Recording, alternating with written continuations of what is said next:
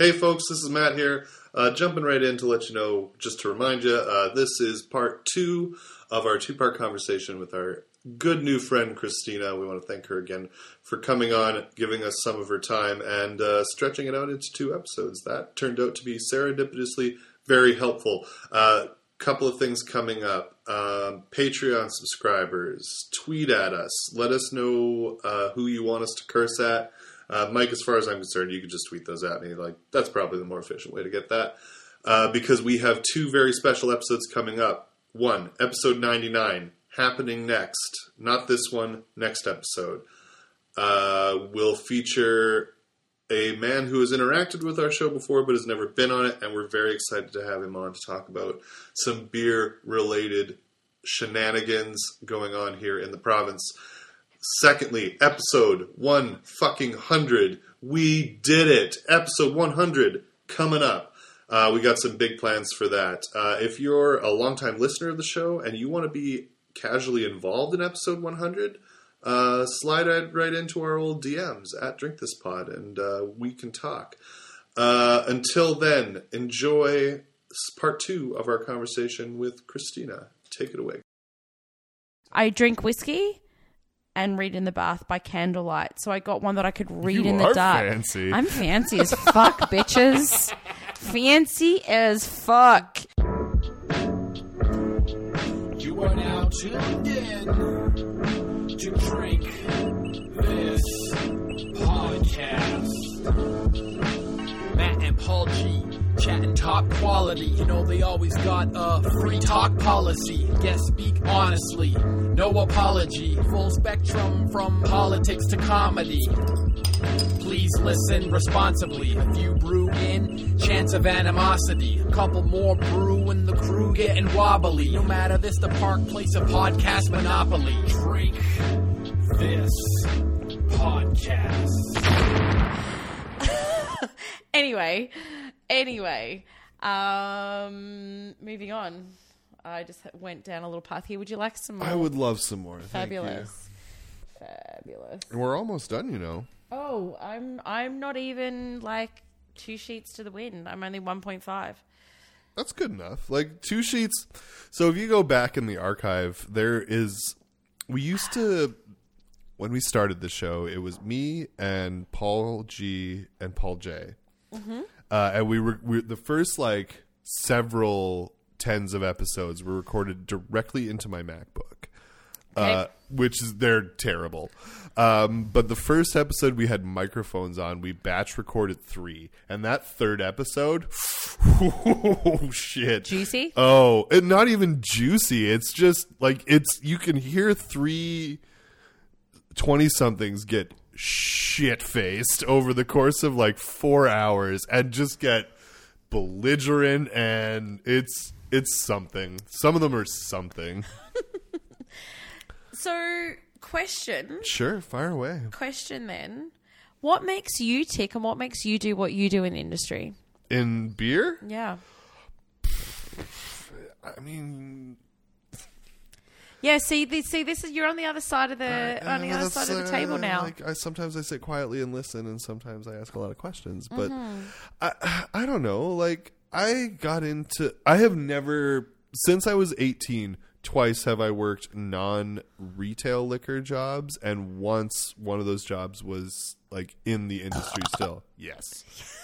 Um. So I like I was a telemarketer for a month, uh, and I worked delivery truck driving delivery truck for Depot for a year. I sound like I want to kill myself right now. Dude. So, Um, so I've always worked liquor retail, like always, and Yep. I like I might have had another job, at, but always had a job in liquor retail.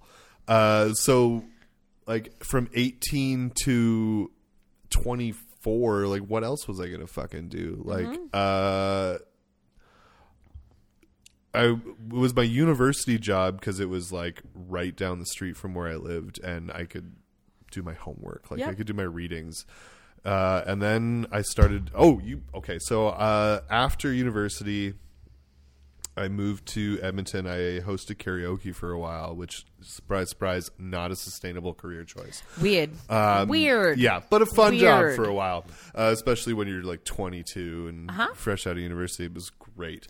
Uh, so I moved back to Calgary and I moved in with dad and I was sleeping on like this little single bed in like my childhood bed. Yep. Uh, and I started working at 4th Street Liquor Okay. and Wine, Yep. uh, 14th and what 18th Avenue Something like that. Yep. yeah, yeah. Yep. Um, for a high volume store.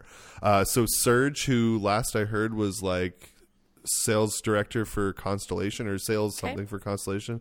I knew him when he was the Oyster Bay rep. Yep. Um, uh, Brian from Pure Global or But what, but what makes you tick? Like, what do you mean? What, was makes it- me tick? What's, what makes does your question mean? What makes it? What makes you want to do what it is that you're doing? Like, what is it to the? What is it that it really aligns with your core values, or really like?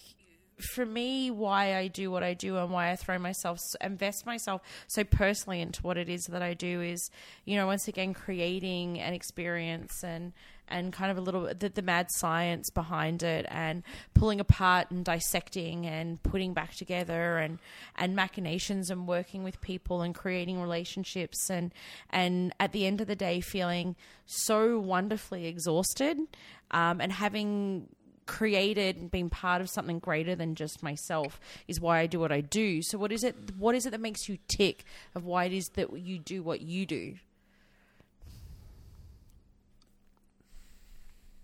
Okay. So Dramatic Yeah. silence. Uh, I've, I've I've been thinking about this a lot because um, the industry has changed a lot from what when I got into it. You're fucking killing me, Smalls. um, it's fine. I'm kidding. Uh, so when I started taking an interest in beer, uh, then this is kind of like so at Fourth Street. I learned things. I learned about wine, and I learned about uh, it was a lot of wine. Like that was the deal. So we would like we would try shit, and we would hang out after work and drink beer, drink wine, and and, and talk to as the. fuck. You really are. uh, and talk to the reps about shit and like want to learn things about that. Like, oh, so there's like there's more. Like every great discovery in my life is based on oh, that's what that's about? Like that's what you're doing over here? Um so from there I move to Edmonton and I end up and like I kind of retain some of my wine guy cred. Uh, and I worked uh, delivery truck for a year and then I left that job or was asked to leave that job. Uh, and ended up at Select on 149th Street. Uh, and so they were, and I was like developing an interest in beer. Like, I grew up in a big rock household, so like, good beer was never a, an anomaly to me. Like, I always knew that existed. But Wild Rose is definitely my like craft cred, right? Like, that's my craft beer gateway.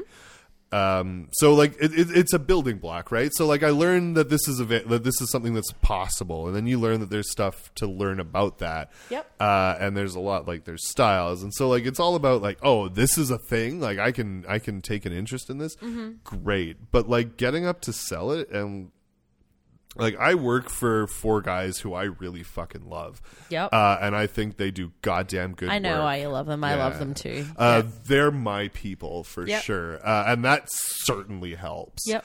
Uh, but like the industry has grown and changed a lot, and the beer is a great equalizer, right? Like in my mind, the thing we sell is inherently and intrinsically at, at all times slightly plebeian. Um, like seriously, like it's Yep. it's not a drink for fancy folk. Um, I mean, it can be. It can be. I'm not saying. So, but so just to put it out there, I have a tattoo on my hand, down the side of my hand, that is fancy as fuck.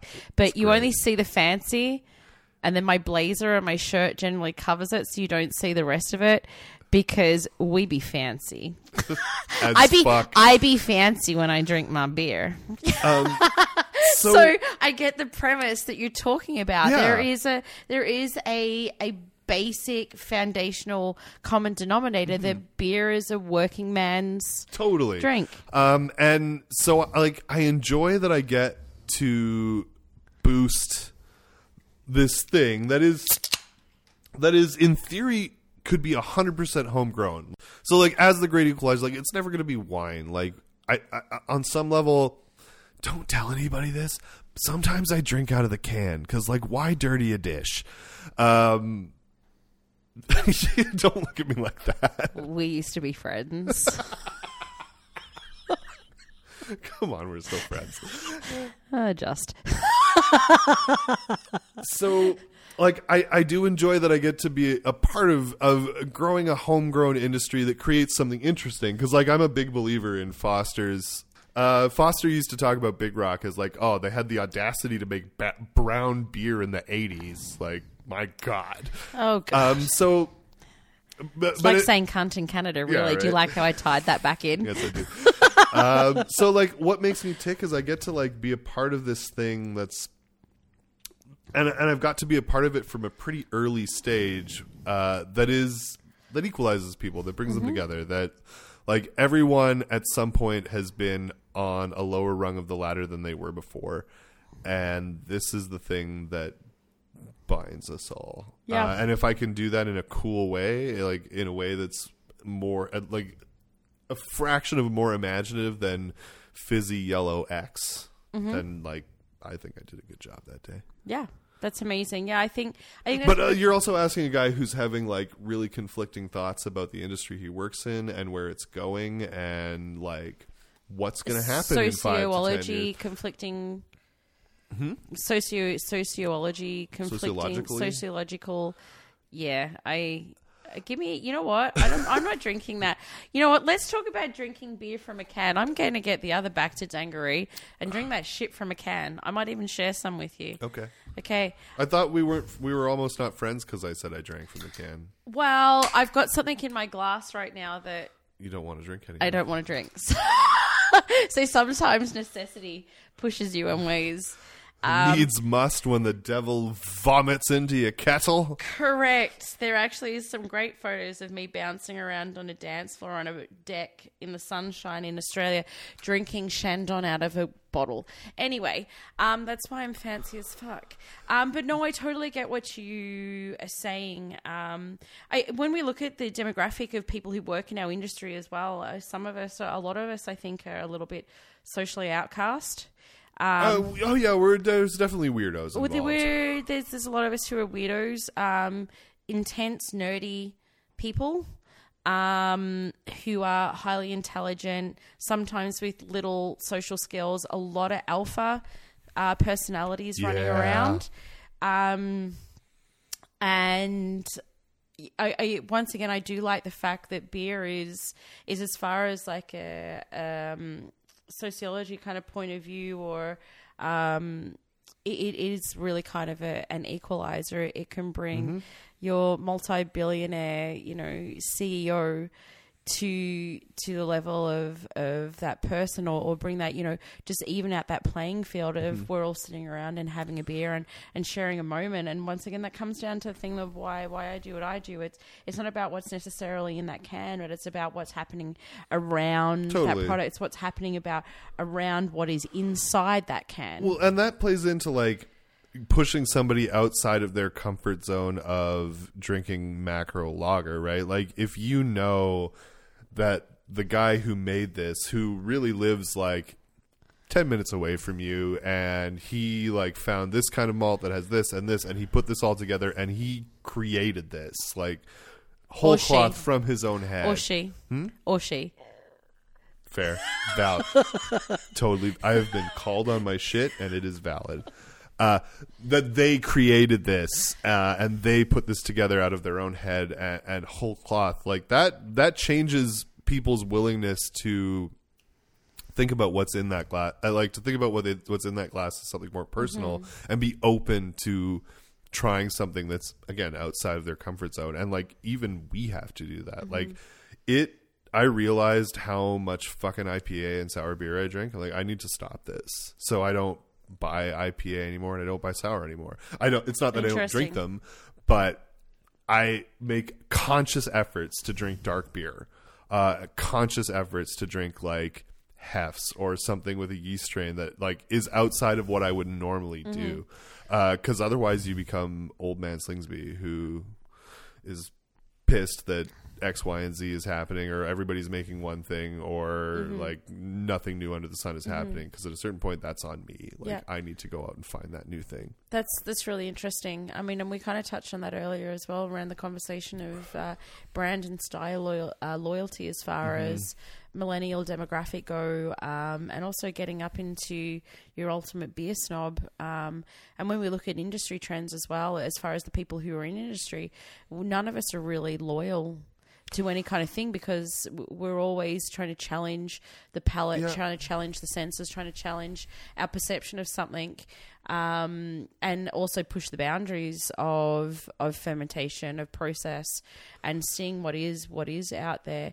But I, I'm still like one of the things that I haven't really thought about is that whole equalizer. Sorry, my brain keeps going back to that. I haven't thought about something in that way, and it's super. It's important. It's it needs super to be interesting.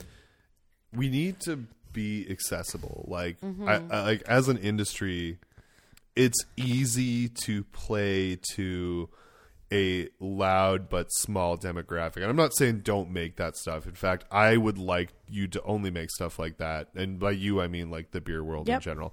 Uh, but I don't have that kind of fucking buying power, and I like I understand that. Um, so I, yeah, I, I, I feel like we need as an industry to be working towards bringing a lot of people in. Like Jacob used to talk a lot about mediocre beer, and like I feel like it was always misinterpreted as like beer that wasn't good. But it's not beer that's not good. It's just beer that's not crazy adventurous. It's it's funny that we talk about this. So I'm in conversations with a new brewery that's coming up now, and and in in a way, kind of consulting on on their brand and and uh, market differentiation po- differentiation point and where they stand within uh, within the market now. And one of the things is you know brewing for br- blue collar, but Yeah. creating something with a with a local connection that's really really well crafted. Um, and it's not that it's um, and having worked for another brand before and understanding, you know, I want to sit down and, you know, I'm so drawn towards mixed fermentations and barrel aging and pushing the boundaries of what is Mm-hmm. You're into the traditionally science of it all. Pardon? You're really yeah, the um, science of it all. pushing, yeah, and also challenging my palate of what I what it is that I'm expecting or not expecting, um, and uh, you know all those sensory kind of uh, um, taking in of those sensory sensory parts. Sorry, I think I'm getting a little drunk. Um, I'm definitely a little drunk. so, um, you know, one of the things that I had to realize is that not everybody wants to sit down and and drink an eight percent uh, rhubarb Belgian No. triple. Absolutely And not. In fact, sitting- the amount of people that want to do that is not huge. Yeah, and sitting down and drinking a easy, palatable, um, malt forward, light citrus, pale ale production beer Yeah. that is good and unflawed Well- is is a and and is let's get back to this as well consistent consistency is a word that I love to use and often not adopted within our practices um, for a myriad of reasons. Um, but when we look at the population of who we're dealing with and who is actually going to, you know, keep the lights on within our breweries and within our industries, we need to we need to play to the those 60, 70 percent. Mm-hmm. I'm not too sure exactly what those statistics statistics are, but you know, creating those, You those to play to that beer. demographic that isn't interested in something weird. yeah, um, that is that is looking for something that's not going to demand too much of them. Like I really like this Dungaree High Deepa, but it asks a lot of me. It asks for my attention uh, in a very specific way and very directly. she's a sultry bitch. Yeah, she really is. She's needy, that's for sure. Um, whereas, like when I think about like your lager or our lager, like it's really great beer, but it's not asking for my attention. It's it's content to be a part of the moment, to not be the moment in and of itself, uh, and that's fucking important because Yep. like when we drink beer, we we often go places to do so, and we often do so with others. Yep. Uh, It's very rare I sit down and open a beer on my uh, on my own at home. yeah. I, I often don't. Like No, on a same. Friday, I will occasionally, if I'm like at home in the office in the in the evening or the afternoon, I will have a beer. So yeah, if I'm doing if I'm drinking on my own, it's I'm I'm cracking open a bottle of whiskey or scotch at home and, and having a dram in the bath. Like I'm not opening a beer and, and downing a beer on my own. I'm generally is that creating that beers work? Um, I think maybe because beer is work, but also if I'm sitting down and I mean one of the things that I also have from my athletic practices is I got a certain amount of calories and I'm blowing them all out right here. Yep. Oh, I'm Um, well over tonight, and, I didn't eat that much today. And it's not even that, but you know, I want to get up. Well, I mean, you and I are going to get up tomorrow morning and go to the gym and be at the gym by seven thirty. And thanks, Ryan Morley. We're going to put him through his paces. All of you. Um, but you know, I want to get up and I want to be able to get either go to the gym or go for a run in the morning and then work all day and, and do what it is that I, I need and want to do and then be able to go back and be with my martial arts team and, and train in the evening. And I can't do that if I'm sitting down and cracking open a beer or two Yeah. at the end of the night. It's not good for my body systems. It's, you know, it, it, it makes me put on weight. It makes me tired. It makes my metabolism slow down. Yep. Um, so when I sit down and, and I think about what it is that I, I want to drink, um, but there is times as well, like you know, our, our Big Shoots Lager, you know, uses that beautiful Nelson Sauvin, that that Australian hop, um, and it's it's a beautiful like one of the things I love doing is, is I love standing outside in the snow when it's snowing and drinking that. Hmm. It's crisp, it's clean. The air around me is exactly the same way. We did a photo shoot out at Lake Louise um, The during Christmas card photos. yeah, Yeah, I saw those. Those are great. and it was amazing standing out on the lake and cracking open a big shoots lager and it was perfect. I was a little hungover not going to lie from the night before. Actually when i say a little hungover i was um, adequately hungover from the night before. And it was it was perfect. But once again it doesn't it and i didn't want to pay attention to anything. I didn't want to pay attention to what my my my uh, nostrils are sensing and what, what what what the feel is in my mouth and you know pick apart that my my palate um yeah we need to we need to i think sometimes really think about underthinking our beer Yeah. Uh, it's also a, a mantra I've adopted for anyone who wants to talk to me about tattoos. Don't overthink it. Just get one. I, yeah, I, I know I don't have to tell you, but like, my so, poor mother when i turned up and my nieces and nephews can read now so you've got fuck tattooed on your body fucking oath yeah, i do so I no a- tattoos to your 26 by the way nieces and nephews have I ever shown you Gordo? Have you seen? i've seen Gordo. Okay, so like, if I thought too hard about that, Gordo is the representation of a, a silly improvised character that was done twice on a podcast that's existed for ten years. Um, and if I thought too hard about that, I wouldn't have him. But I fucking love Gordo. Yep.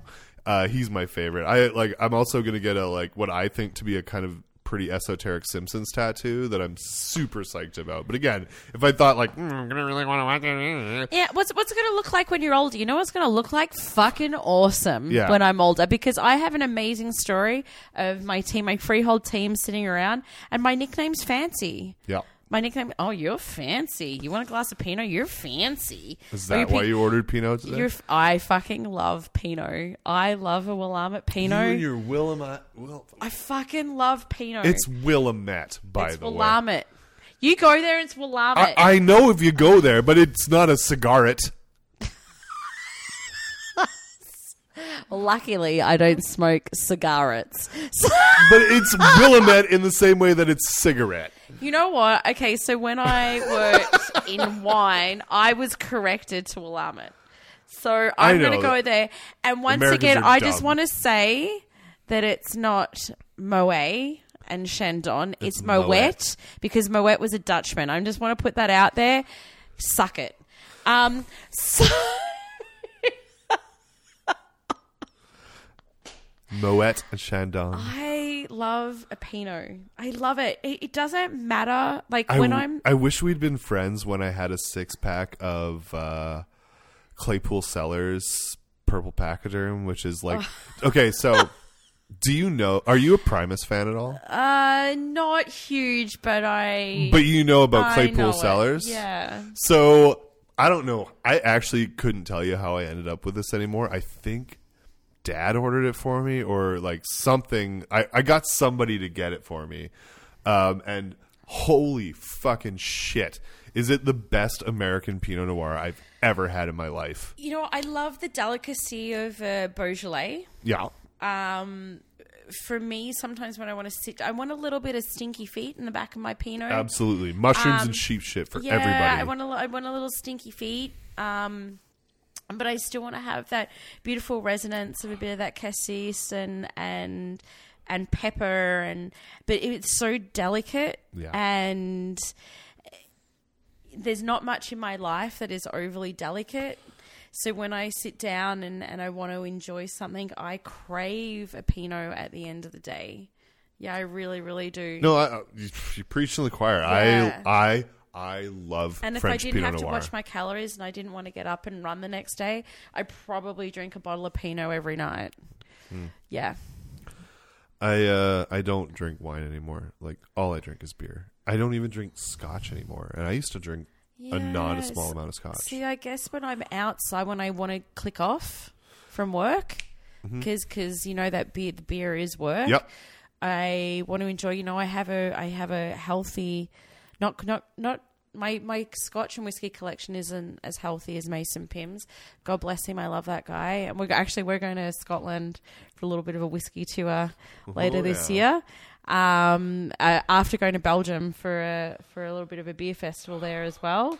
Yeah, yeah. Gonna gonna like gonna do some I- fucking wicked I things. Can't travel for food and booze anymore. I just I love it. I always feel so shitty when I No. I love it. That's that's one of the reasons now why I do travel. But anyway, you know, like I've got a healthy, you know, Scotch and whiskey collection, but that for me is like stepping outside of my work and being able to still indulge my senses and keep my passions going. Totally. You know what I mean? because when when the fun of when it, well, it used to be that you could enjoy beer and like sit down and like do what we're doing and drink like three or four beers yeah, and enjoy you know it. when I finished um, but it all skiing? feels like work now. Yeah, when I finished skiing, I didn't ski for two years. And that shocked people, but I got so entrenched in the industry and so entrenched in analyzing every piece of movement with my ski instructing and race coaching qualifications and analyzing racing and analyzing other people's movements and whatever else. For two years, I didn't pick my skis up because I couldn't. I couldn't do it to just enjoy it. Yeah. Um, and I think that's why I don't want to get to that point of burnout within industry and getting to that really interesting conversation of burnout. I'm not just like burnout through palate or repetition, but burnout through um, mental and emotional stress and endurement through our industry, which ultimately at the end of the day is alcohol central Yep. and it doesn't focus enough on mental, emotional, and physical health. Not nearly and enough. Something that you know I'm I'm really trying to push, and um, you know I tried to get some Wednesday morning um, strength and conditioning and Muay Thai training going Yeah. um, with dear friend um, Scott McKenzie. Um, over in Calgary and, and trying to push the, the thing of creating that balance. And one thing I didn't do last year, no, I've I suffer not I'm not going to put even suffer. I battle um, uh, depression. Yep. It runs in the family. I'm kind of being the only one to put myself up, my hand up in my family and be like, I'm kind of fucked, and so are you. Um, but that's okay. I'm going to deal with it by doing something about it. Yeah. But we don't address it enough um, within our industry, not just within our industry, within craft beer, but within the alcohol industry as a whole. Um, you know, we can forget and compartmentalize all of the things that we're thinking and feeling through the party and through events and through absorbing ourselves. Yep. But when we get home at the end of the day or when we're sitting in an empty hotel room because we're on the road, that's when you really have to deal with it. We don't talk about this enough. and Not um, something that I really hope that we can uh, we can touch more on in the future and make uh, more awareness. Um, you know, it, it's I, we don't want to drive those really really good people out of our industry, and we don't No. want to we don't want to have to feel that they have to be silenced and we really need to create an open forum and something that you know being in such an industry that's so new in Alberta um, that I think we can really have a have a point of addressing. Um, you know, I kind of want to create some um, some print media and uh, some initiation around that in the future and talking to a few people to be able to do that but making sure that we don't burn out in so much so many ways and being able to take a break from what it is that we do yeah Well, it's easy to do, and it's it's easy to to snowball, right? Like where one thing affects the next, and affects the next, and soon you're just you're not you're not even good at your job anymore. Like you just you're tired of it. Yeah, yeah, and um, lacking compassion. I can find sometimes we get so caught up in uh, what it is we need to do from day to day. it's just so, uh, need another drink over there. Um, No, I gotta pee. it's just not um, uh, lacking the compassion um, from both. You know, I mean, I'm in the double seat where I'm employed by somebody, um, but I'm also somebody's direct report, um, and lacking. You know, I've been in the opposite opposite seat where my direct report hasn't had the compassion to be able to say, you know, that's enough, Christina, for you today. You know, you, you've pushed your 60, 70 hours. Uh, that's enough for you this week. Go out and go and do this. Have the day off. Um, and knowing where we need to say, not just we need to say no to other people, um, in in an act of compassion, but saying no to ourselves as well, and putting up those uh, putting up those boundaries between personal and professional because our, our jobs really do bleed between personal and professional. I mean, we sit here opposite a table each other, uh, Matt, and we met through a professional realm because of what it is that we do and what it is that we're passionate about. But it's now bled into a personal relationship and, and friendship. So separating those two between each other and not having those healthy boundaries and not having a good healthy routine where we think about getting enough minerals and vitamins and um, getting sunshine and going out for a walk and sweating and doing some strength conditioning and, you know eating right. eating right and encouraging each other to be able to, and holding each other Mm-hmm. accountable to be able to do that. in I, I once had a, another rep like in a on the road situation as I like pushed the button for the elevator she's like you fucking sit all day take the stairs and it was like you're right You're right. 100% right Yeah. uh and and she was right and like I I go back and like I definitely waffle but every time I think about like not taking the stairs I think about that Yeah. I think about See, I don't take elev- I don't take um, elevators. Uh, not elevators. Uh, escalators escalators. I walk the stairs, and that's and and that's something that I've been I've trained myself to do over time. Um, it takes training it's It- weird how much it takes training It does. Um, yeah, that when that was something that I did in university. I mean, I worked. I uh, went to university um, in places in multi-level. yes, self high five.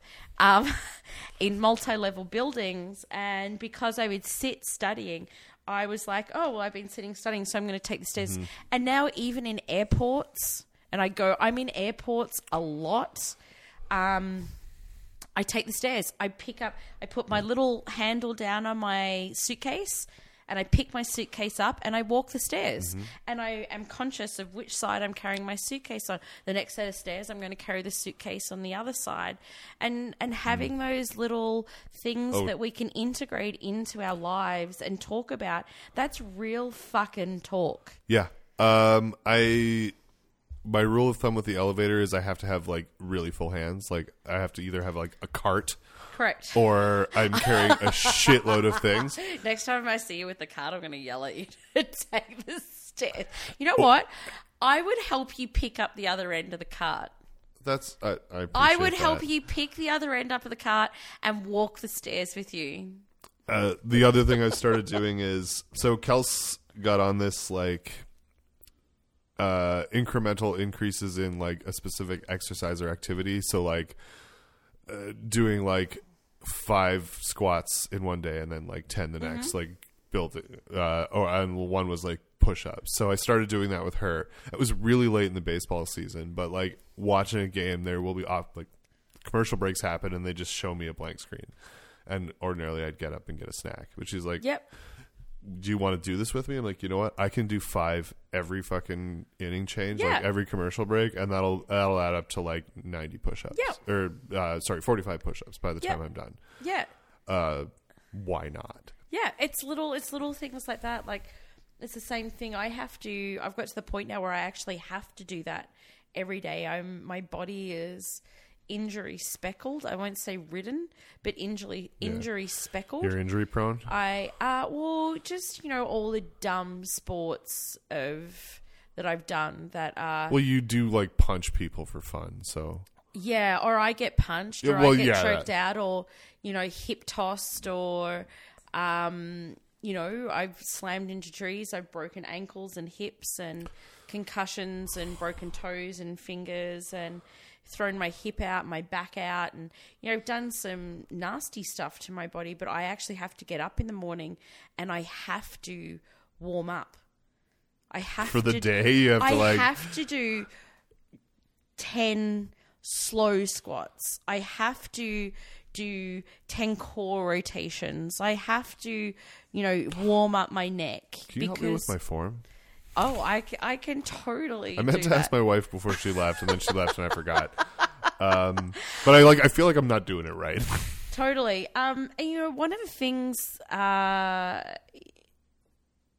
um, sometimes I wish there are certain things in my life that I was completely oblivious to. Like, a sometimes I wish I was oblivious to my palate. More so than anything, I wish I was oblivious to what it is that I'm smelling. But sometimes I wish I was oblivious to the way that my body is feeling. I'm so kinesthetically aware of every little thing that's going on inside of my body. And until so I you want to be Bane? uh Bane is in like The Simpsons no, Bane as in like the Batman film. a Batman film. like he doesn't sorry. feel pain. No, right? no, like I know when something's not working the way that it needs or should be working. I feel extra shitty rather than feeling Just the normal level of just the shitty. normal level of shitty. I feel extra shitty. It's like I'm extra offended by things that are normally maybe not offensive or mildly offensive to other people when I smell them. They my nickname is the bloodhound. Um, but sometimes there is sometimes there is um, things you're just like, oh, I wish I was kind of a little bit more oblivious because um, life would be a little less easier, a little less stressful. But I think we need to have a lot more awareness within our industry. You know, our health is not um, taken seriously enough. Oh, and God, we no. look at the, when we look at the level of um, when we look at the comparison of body weight and image and mental health, um, this comes down to a physiological um, and biological production of adrenaline, noradrenaline, um, serotonin, and and whatever else. We get a lot of that from exercise, and we get a lot of that from contributing and being part of a community. Um, and sometimes this job can be really isolating. Yeah. Um, uh, this is- especially for satellite employees. It's yeah, it can be really. Uh, we don't um, we don't put enough emphasis or focus on creating those opportunities for the people within our industry. So I'm really, really, really, really big about that. And that also comes down. We can do that in a professional sense, where we're helping each other's business grow by creating community opportunities and being able to connect with others on what on the surface looks like a business opportunity, but you're really connecting on more of a personal basis to be able to contribute to something that is greater than just yourself. Yeah. And Totally. you know, uh, one of the w- when we're looking at opening freehold, um, something that we're looking at, at putting in policy is this hashtag robe time, which I'm all about. Hashtag what? Robe time. Uh, I like it. Yeah, Easily identifiable. I know exactly what you meant. Correct. And this comes actually from, uh, so a friend of mine is the North American ambassador for Balvenie. and we had a great chat at. That the, sounds like a great job. she and she's um, she's amazing. Um, uh, and we had a great chat at uh, the Banff Whiskey Festival, and we were talking, and I was like, "You look tired. Go and go to your room, and just go take five before your next seminar." She's like, "Thank you for recognizing that." And she talked about in Balvenie they have robe time, and so it's where you need to go and just take 5 mm-hmm. You need to go and be on your own. You need to go and do your five squats. You need to go and, you know, you need to put that boundary around. I'm giving, I'm exchanging and giving energy and and and whatever else. But now I just need to take that time back. Um, and sometimes I don't think that we do that enough uh, within our realm. I've got better at doing that. Even last night, um, I got a text from Tavis, who's one of our managing uh, owners and operators, about something, and it was at five fifty-five or something, or five whatever else. And I just stepped into the gym, and I was like, Tavis. This is the time that I'm leaving tomorrow. Feel free to call me after 8 a.m. tomorrow. I'm switching off for the next couple of hours. I'm going to choke some people. And all I wanted to do for a couple of hours is switch off, Choke some go, fucker. Choke go some in- mother go scratchers. into Brazilian Jiu Jitsu headspace where all you can do is be present, be on the mats, be with your community, learn something, develop something outside of what it is that we do for a job, move my body, sweat, and challenge Mm-hmm. myself in another way. And when you, and I, I don't think we put enough boundaries because of our communication that we can have. We're connected to our phone with 50,000 different fucking apps. We're connected to our laptop and we're connected to the radio and we're connected to this and all, all kinds of things. We need to put those boundaries of Totally. and, and have something outside of our work that's not drinking. Right. That isn't also getting drunk or also going out and drinking. They said, well, getting drunk. Yep.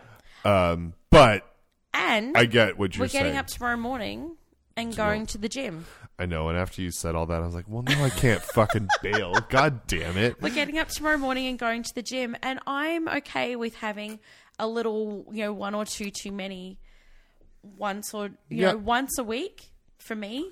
The last time I got drunk was two weeks ago.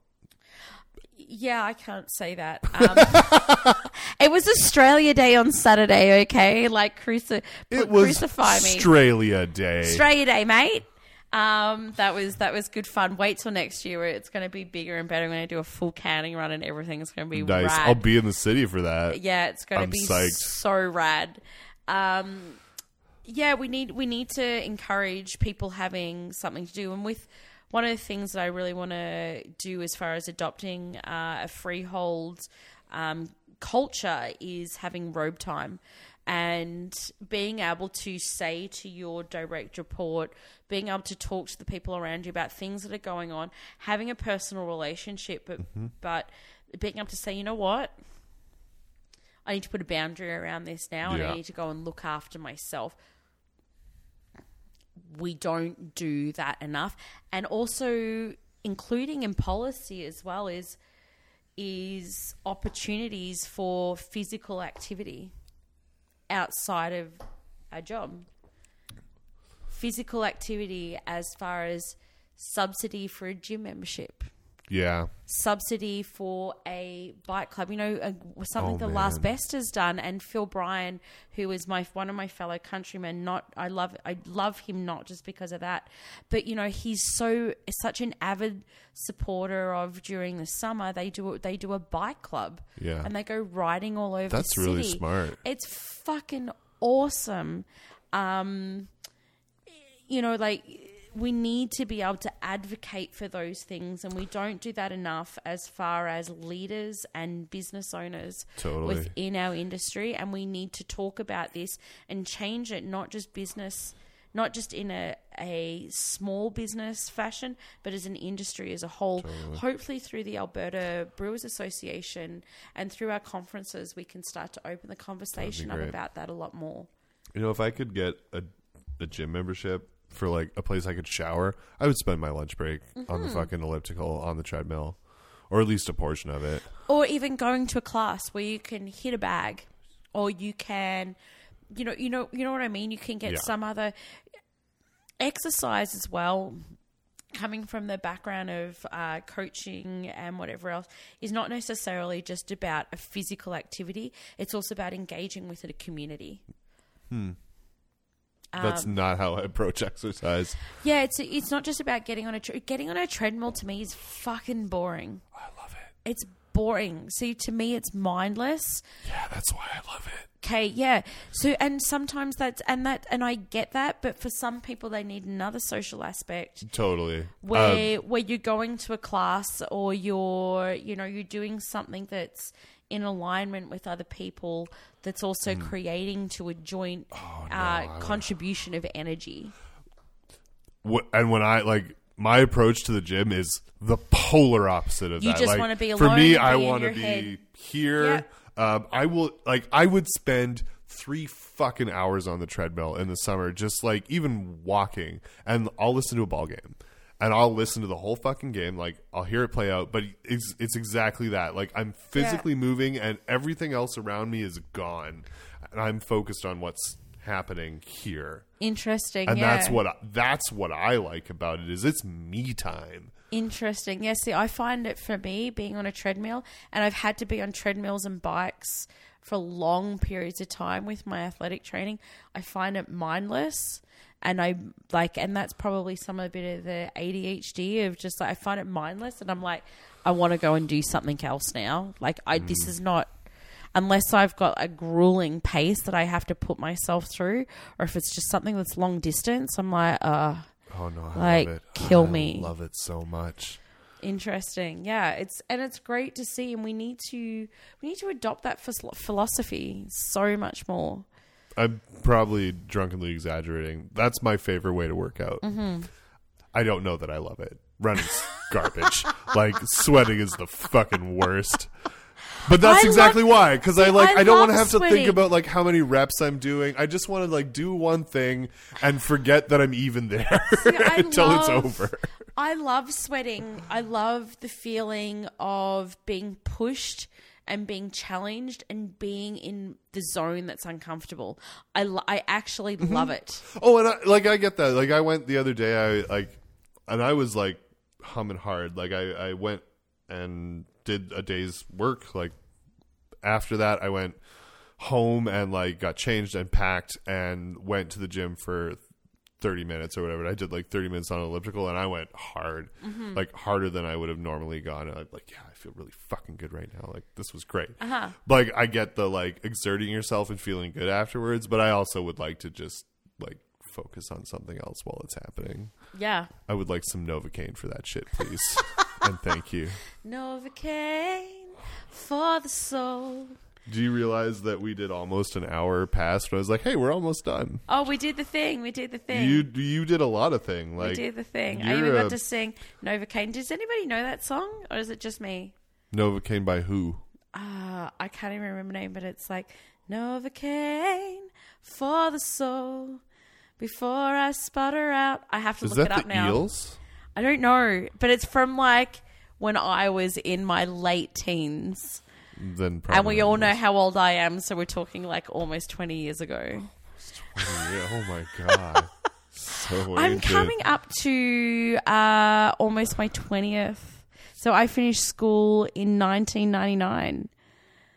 You finished like university in 1999? No, I finished high, High school, school in in 1999? 1999. I finished junior high in 1999. wow. I graduated high school in 2003. hang on, hang on. Yeah, high school. Yeah, so so in Australia we have prep to grade six, which is seven years, and So then we kindergarten one, two, three, four, five, and six. no kindergarten prep.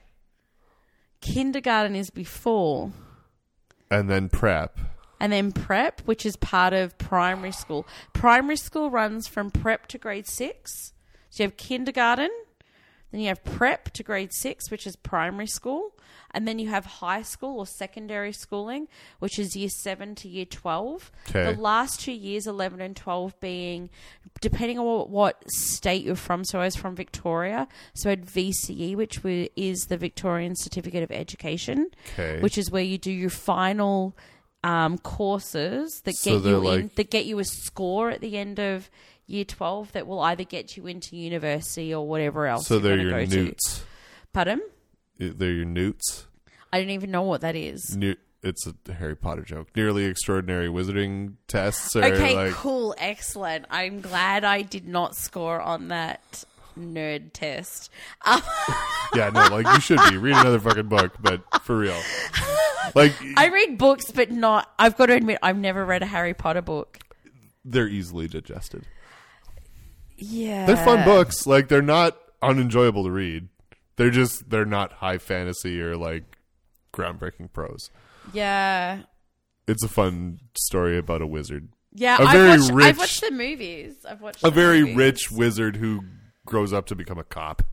Yeah, I've wa- I've watched the movies. I've never actually been engaged enough to uh, to read the book. Funnily enough, though, we're actually starting in Calgary a uh, bookworms and beer nerds group. Nice. Uh, thank you to uh, Drew over at um, New Level Brewing, who initiated the um, the group. So yeah, we're I invested in a new one of the new fandangled um, Kindles. Did you get a waterproof one? I got waterproof, and I got the. You strike me as a tub reader. That's probably for the best. I read in the best. I read in the bath. Yeah, that that tub. I drink whiskey and read in the bath by candlelight. So I got one that I could read You in are the dark. fancy. I'm fancy as fuck, bitches.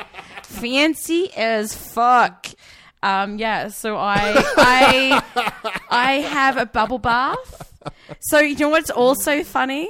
I have a bubble bath, and I do this a couple of times a week. A bubble bath, candles, a whiskey, my book. But the other thing that I also do, and Mason's probably going to hate this, but we we phone chat in the bath because he loves a fucking bath as well. Oh. And Mason and I phone chat in the bath, and that's just what that I either That's read my book.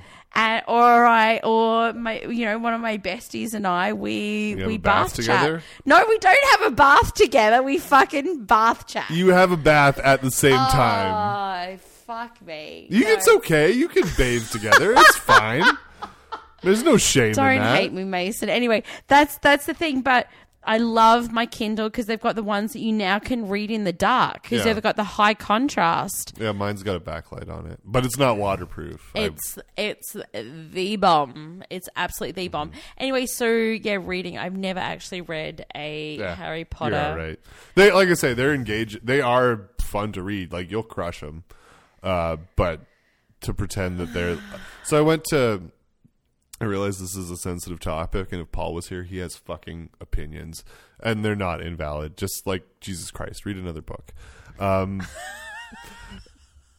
but I went to Universal Studios over Christmas with my family, uh, and like one of the first things we did with the group portion of my family I was with was we went to the Wizarding World of Harry Potter, Mm-hmm. Um, which is admittedly cool. Like I'm I'm not gonna say here and be like it was lame. Like it was it was fucking cool. fucking cool, Like, yeah. Uh-huh. It's it's goddamn Diagon Alley. Like played out in front of you.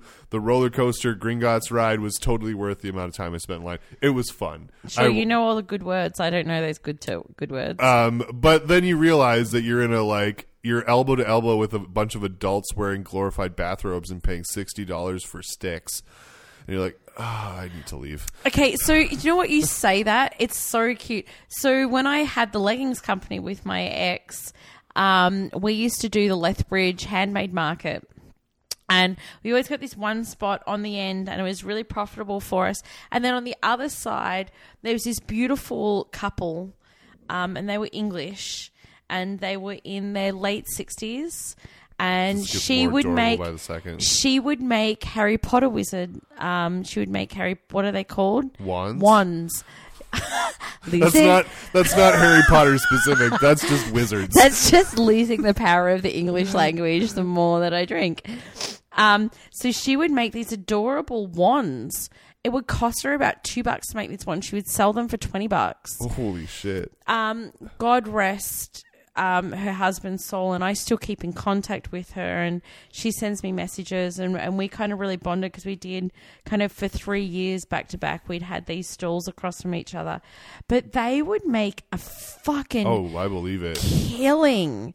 And she's like, I'm retired. I don't have to do anything else. And this is fun. And I love it when the kids pick up these wands and their eyes light up. And I was like, You like your check that you take away at the end of the Yeah, day? She's like, do. And she turned around and she said, You fucking know it, girl. I was just Yes.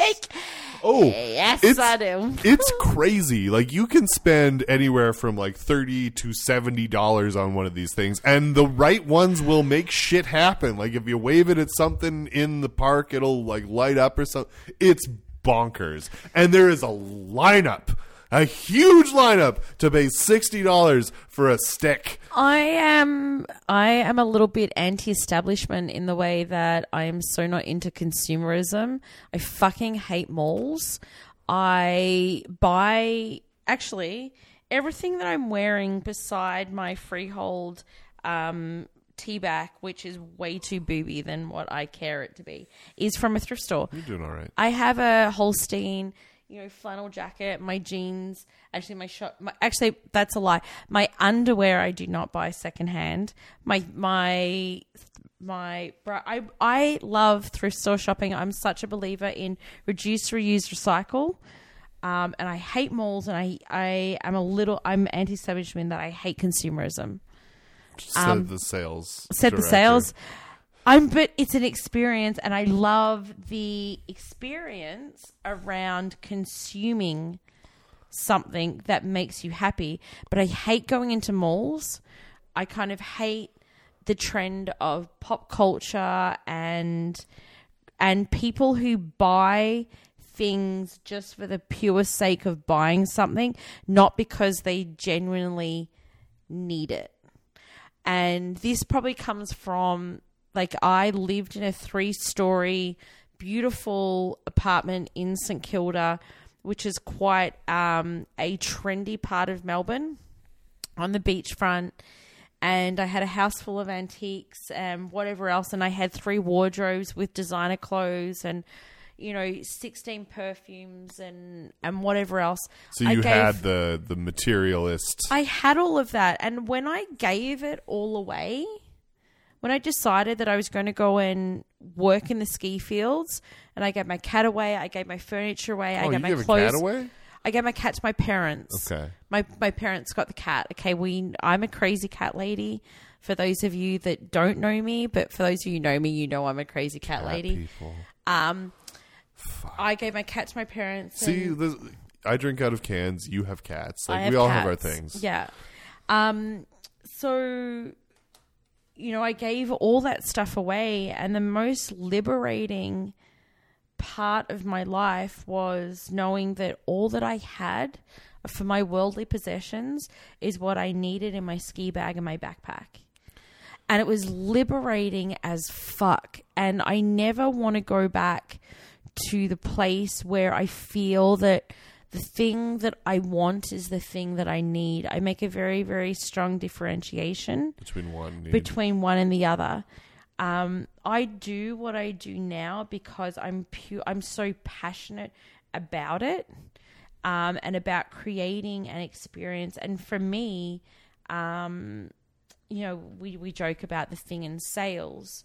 Um, this is this is part of a lifestyle. Yeah, what you're and it's a selling is an part of the thing that that builds my passion and my and it's Mm. part of my soul. You know it's it's part of essentially who I am at the very very core being of myself. But that's not just about the beer. It's about the people and the experience and the business and the community and all that sort of thing. Um and and that's why you know I, Mm-hmm. I, I sell I, it's not that I sell beer You know, so liquid. You sell an I sell an experience. experience for somebody to enjoy something more and get something more out of life. Um, and when we look at things that we have, you know, how is it actually creating something that's How a does little it more spark joy? pardon? How does it spark joy? how does it spark joy? And for me, having and it's funny, my parents and God bless them, I love them so much. Um, my dad's a bit of a hoarder, and I guess that's maybe where I get my thrift store shopping from Could be.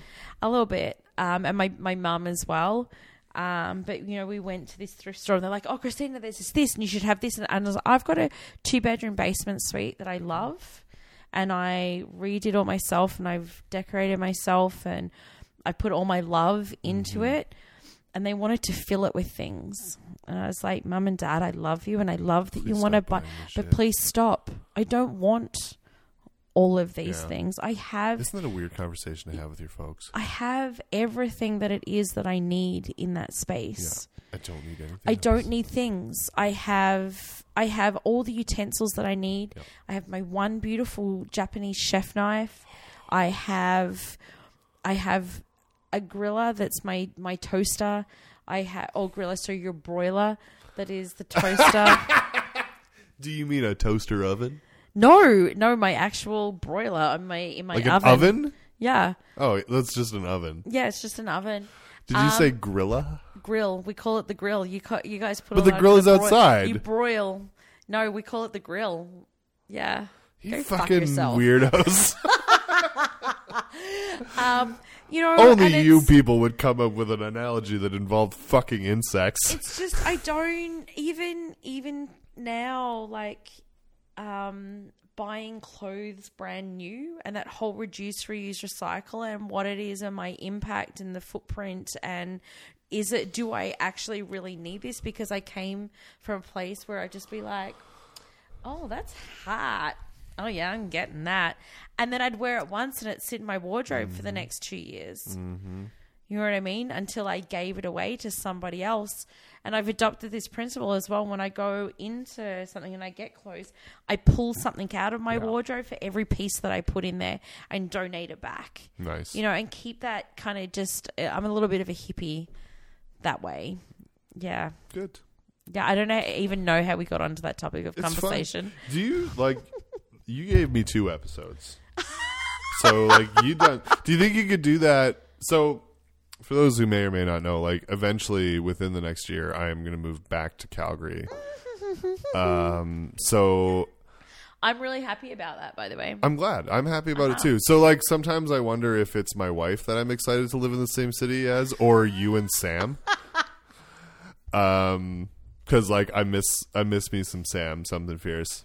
You looking for a bottle opener? I am. I and I don't have my keys on me. Uh, this is a Belgian Side Goldeneye by Averance and Green, and I'm really happy. Jackson Hole, Jackson Hole, skiing in Jackson Hole. Holy fuck! I jizzed my pants when I did that. So when I move, like Paul will always be a part of this podcast. It's almost as much his as it is mine. Um, this is not working. I think I just saw your um, O face. No. Try to pop that. Um, but I like when Paul talked about moving away. I was like, he, somebody was like, "Who would you get to replace him?" And without missing a beat, I was like, "Jacob." Instantly, Jacob. But, But but, Jacob, Jacob is a special breed of person. He is. Who I fucking adore. I love him so much. However, having spent an hour and 50 minutes talking to you, when I move to Calgary, I'm going to have to find an occasional co-host. So I hope you can do this like on the reg. I can, you- I can totally. You've now been you've now been enlisted. Mm-hmm. Um, Christina, thank you so much for uh, for joining us today. This was a goddamn riot. So when we wrap up Oh, the end of the show, just to kind of brew. bookend everything, uh, we like to talk about something that we've been enjoying, listening to, reading, watching. Uh, that you know we've been really getting into. We call it sad when it's over. Do you got something for me? I don't have anything. Sad so- when it's over. yeah, so we talk about something that you're sad when it's over. Um, something that. Okay, so I'm going to take from a really, really real, real experience now, and That's fine. I'm, it's going to be really, really raw, and people may not want to. I'm here for hear it. this. Okay, so um, this is this is where I wear my heart on my sleeve, and where I'm completely transparent and authentic. Do it. Um, last year, I battled a bunch of PTSD um, from emotionally and mentally abusive relationships over the course of years, and and stemming from parts of my childhood. And um, sometimes I meet people who um, who provide a sense of transparency and authenticity and compassion that has been rare to me. And when those connections are fleeting.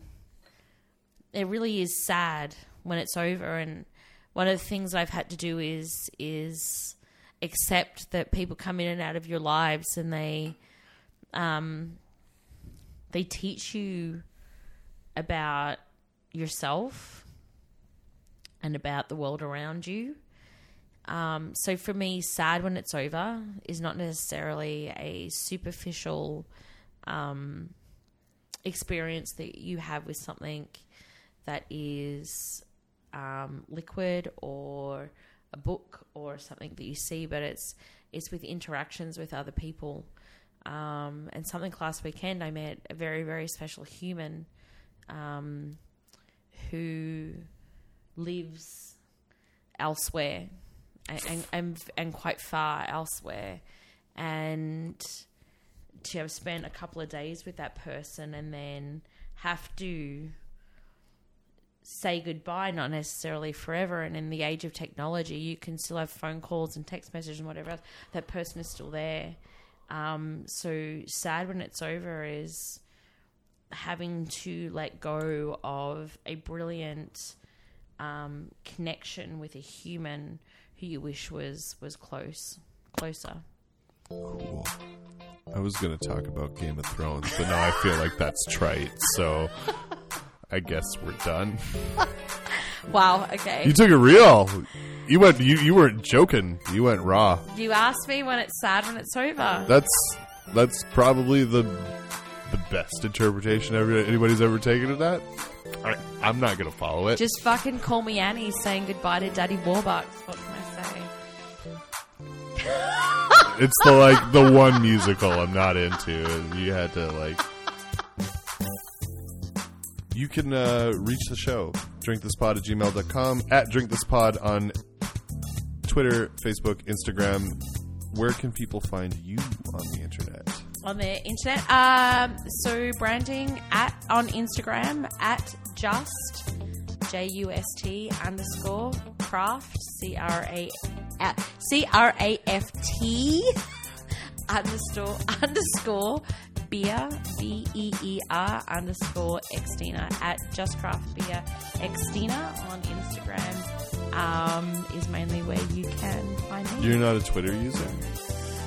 you know what? It is a hell site. I wouldn't blame you. Um, for minute to minute stuff, I like Twitter, but it's not something that I log into. Um, I find stories on Instagram a lot better. I find It's the more wholesome the narrative uh, on Instagram a lot better, um, and also on Facebook. Facebook uh, is another one, and once again, I'm on that borderline of the the Gen X to the millennial. You're, like, because I'm 1982. I'm a 1982. You're 36. Uh, 37 in six weeks. You are like the first. mil- You're you're I'm the first year, and I'm a little bit on that cusp. yeah. I'm a little bit on that cusp, so I still use Facebook quite a lot, especially for um, for interacting with people all around the world Yeah. that I know.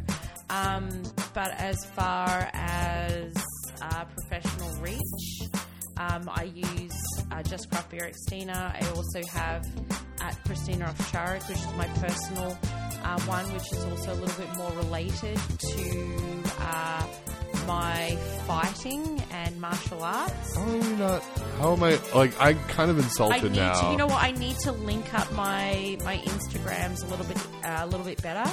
Um, and then we also have at Xtina and Drew's, uh, Drew's sticker challenge, which is Drew Sinden and myself. We have that sticker challenge where we need to put uh, stickers in obscure places. oh, I do follow your other personal account. Never mind. I I'm not haven't posted insulted. there in a while.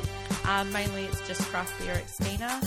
Um, so yeah, so I'm on that kind of cusp and interesting kind of um, little. Uh, what's the word I'm looking for? Um, purgatory of social media. Limbo. Yeah, limbo um, or, of social media engagement. Fair. Well, thank you so much for joining us today. Until next time, I have been Matt, I have been Xtina. and we will drink with you again soon. Or Foster's. Cheers, Dougie.